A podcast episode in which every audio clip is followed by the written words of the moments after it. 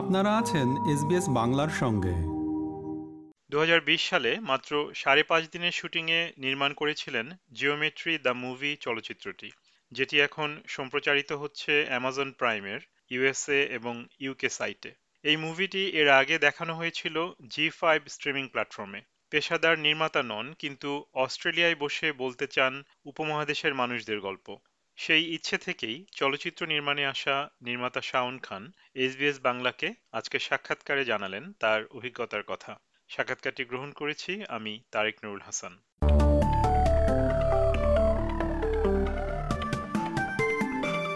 Shaon Khan SBS বাংলায় আপনাকে স্বাগত জানাই। শুরু করব আপনার নির্মিত চলচ্চিত্র জিওমেট্রি দ্য মুভি নিয়ে। কেমন করে এই মুভিটি তৈরি করার ভাবনা আপনার মাথায় এলো? ধন্যবাদ, তারেক হাসান। ফিল্ম মেকিং এর ইচ্ছাটা আসলে সবসময় ছিল।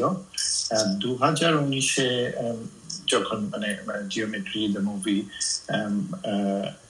এটার কাজ প্রথমে শুরু হয়, দুটো জিনিস এগিয়ে যাওয়ার জন্য খুব ইন্সপাইরেশন দিয়েছিল।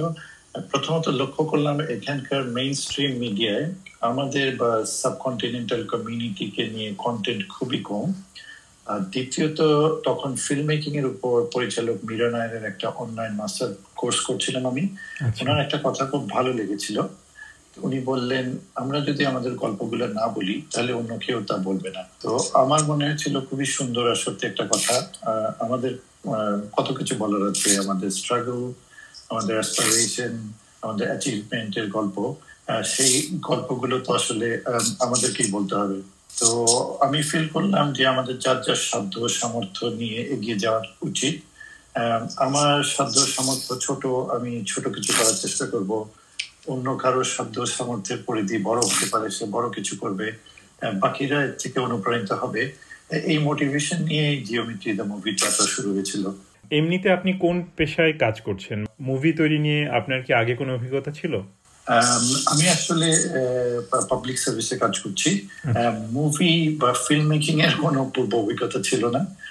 তবে ইচ্ছাটা ছিল আর ইচ্ছা যেহেতু ছিল তাই বেশ কিছু শর্ট কোর্স করেছি। এর মধ্যে কাজে লেগেছে এরকম দু একটা কোর্সের কথা যদি বলি তাহলে ওয়ার্নার হেডসক আর মিরা নায়ের মাস্টার ক্লাসের কথা বলব। এছাড়া কিসমেট মিডিয়া মেলবোর্ন ইউনিভার্সিটিতে ফিল্ম মেকিং এর উপর একটা সামার স্কুল রান করে। খুবই হ্যান্ডস অন আর প্র্যাকটিক্যাল একটা কোর্স আমি কোর্সটা করেছি। এই কোর্সটা রিকমেন্ড করব।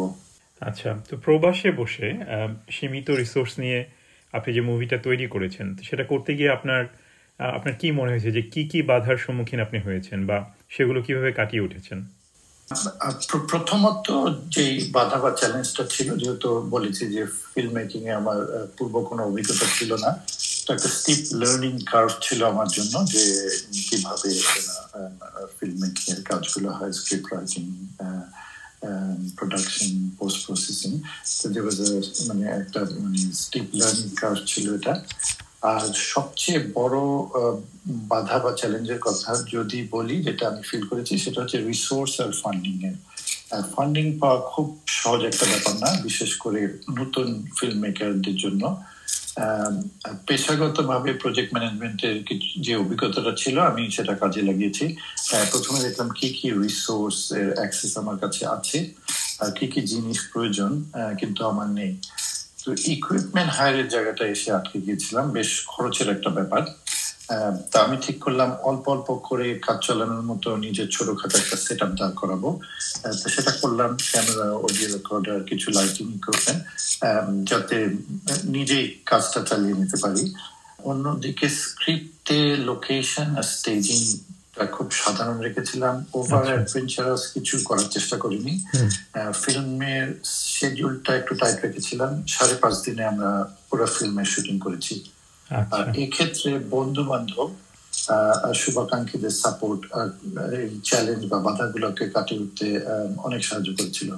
আচ্ছা। তো মুভিটি নিয়ে কীরকম সাড়া পেয়েছেন? বা এই মুভিটি এখন কোথায় দেখা যাচ্ছে? মানে কেউ যদি দেখতে চায় আপনার মুভিটি তাহলে তারা কোথায় যেতে পারে? আচ্ছা প্রথম আর ইন্ডিপেন্ডেন্ট মুভি হিসাবে আমরা যতটুকু আশা করেছিলাম তার থেকে বেশি সারা পেয়েছি। আমরা মুভির শুটিং শেষ করি দু হাজার বিশের ফেব্রুয়ারিতে এর কয়েক সপ্তাহ পরই কোভিড প্যান্ডামিক লকডাউন শুরু হয়। এর মধ্যে আগস্ট মাসে স্বল্প সময়ের জন্য লকডাউন কিছুটা শিথিল হলে আমরা ক্যানবেরায় কিছু স্ক্রিনিং এর অর্গানাইজ করি। প্রত্যেকটা শোই সোল্ড আউট ছিল।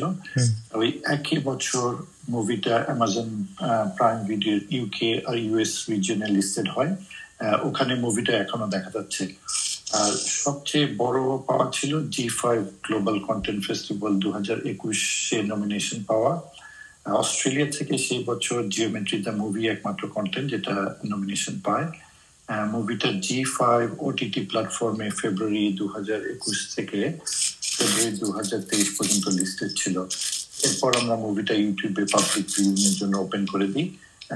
যারা ভিউয়ার্স তারা ইউটিউবেও এখন দেখতে পারবেন মুভিটি আপনার তৈরি করা মুভিটির ভাষা কি ছিল? সেটা কি আপনি ইংরেজিতে তৈরি করেছিলেন বা বাংলা? ওটা মুভিটা ইংরেজিতে করা ছিল যাতে আমরা একটু আমরা একটু ব্রডার অডিয়েন্স কে রিচ করতে চাচ্ছিলাম। যে বাঙালি ডায়াসপোরা কমিউনিটিটা তো টার্গেটেড অডিয়েন্স বাট আমরা চাচ্ছিলাম আসলে ব্রডার অডিয়েন্সরাও এটা দেখুক। সেজন্য মুভিটা ইংলিশে করা হয়েছিল। তো যারা অস্ট্রেলিয়ায় বসে আপনার মতো করে যারা চলচ্চিত্র নির্মাণ করতে চায় তাদের জন্য আপনার পরামর্শ কি হবে? যারা মাত্র মানে শুরু করতে চাচ্ছে এই মুহূর্তে? আমি বলব যারা ইন্টারেস্টেড নিজের সাধ্য সামর্থ্য নিয়ে এগিয়ে যাওয়া উচিত। যারা নতুন তাদেরকে বলব প্রথমেই বড় কোনো প্রজেক্ট দিয়ে শুরু না করে ছোট করে শুরু করতে। আর শুরুতেই পরিচিতি প্রফিট এই চিন্তাগুলোর থেকে ভালো কন্টেন্ট তৈরি করাটাই আসলে মূল চিন্তা হওয়া উচিত। কারণ কন্টেন্ট যদি যদি ভালো হয় তাহলে পরিচিতি প্রফিট এগুলো তো এমনিতেই আসবে। আর আরেকটা যেটা সব নির্মাতাই আসলে মানে সম্মুখীন হয় যেটার আর কি, সেটা হচ্ছে যে মানুষের কাছে পৌঁছানোটা। তো সেক্ষেত্রে যে প্রতিষ্ঠিত যে স্ট্রিমিং সাইটগুলো রয়েছে, তাদের কাছে কীভাবে তারা তাদের চলচ্চিত্রটা পৌঁছাতে পারে? মানে জমা দেওয়ার এই যে প্রক্রিয়াটা, সেটা কি সহজ, কঠিন? মানে আপনার অভিজ্ঞতাটা জানতে চাচ্ছি। ছবি জমা দেওয়ার প্রক্রিয়াটা আসলে প্ল্যাটফর্ম টু প্ল্যাটফর্ম ভ্যারি করে। যেমন হইচই ওটিটি প্ল্যাটফর্মের কথা যদি বলি ওখানে ইমেলে যোগাযোগ করা যায়। অন্যদিকে নেটফ্লিক্স শুধুমাত্র তাদের লাইসেন্স এজেন্টের মাধ্যমে কন্টেন্ট জমা দেয়। আবার এক এক প্ল্যাটফর্মের রিকোয়ারমেন্ট এক এক রকম থাকে যেমন অডিও ভিডিও ফরম্যাট কি হবে এনকোডিং কি হবে টাইটেল আর্টের সাইজ ফরম্যাট এগুলা কি হবে। খুব সহজ বলব না বা খুব কঠিনও না।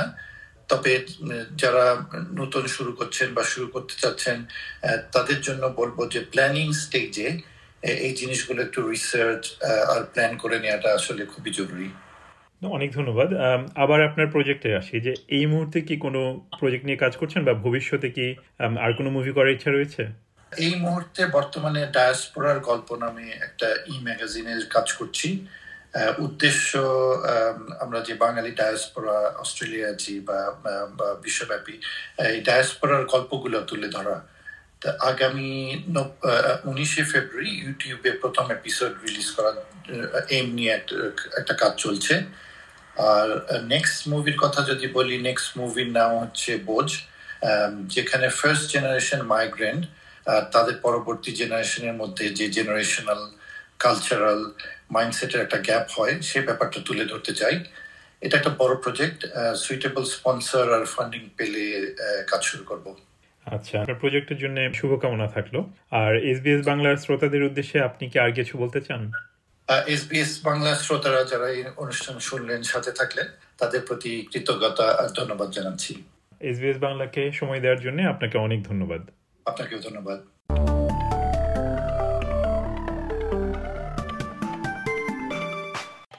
আমাদেরকে লাইক দিন শেয়ার করুন আপনার মতামত দিন। ফেসবুকে ফলো করুন এস বাংলা।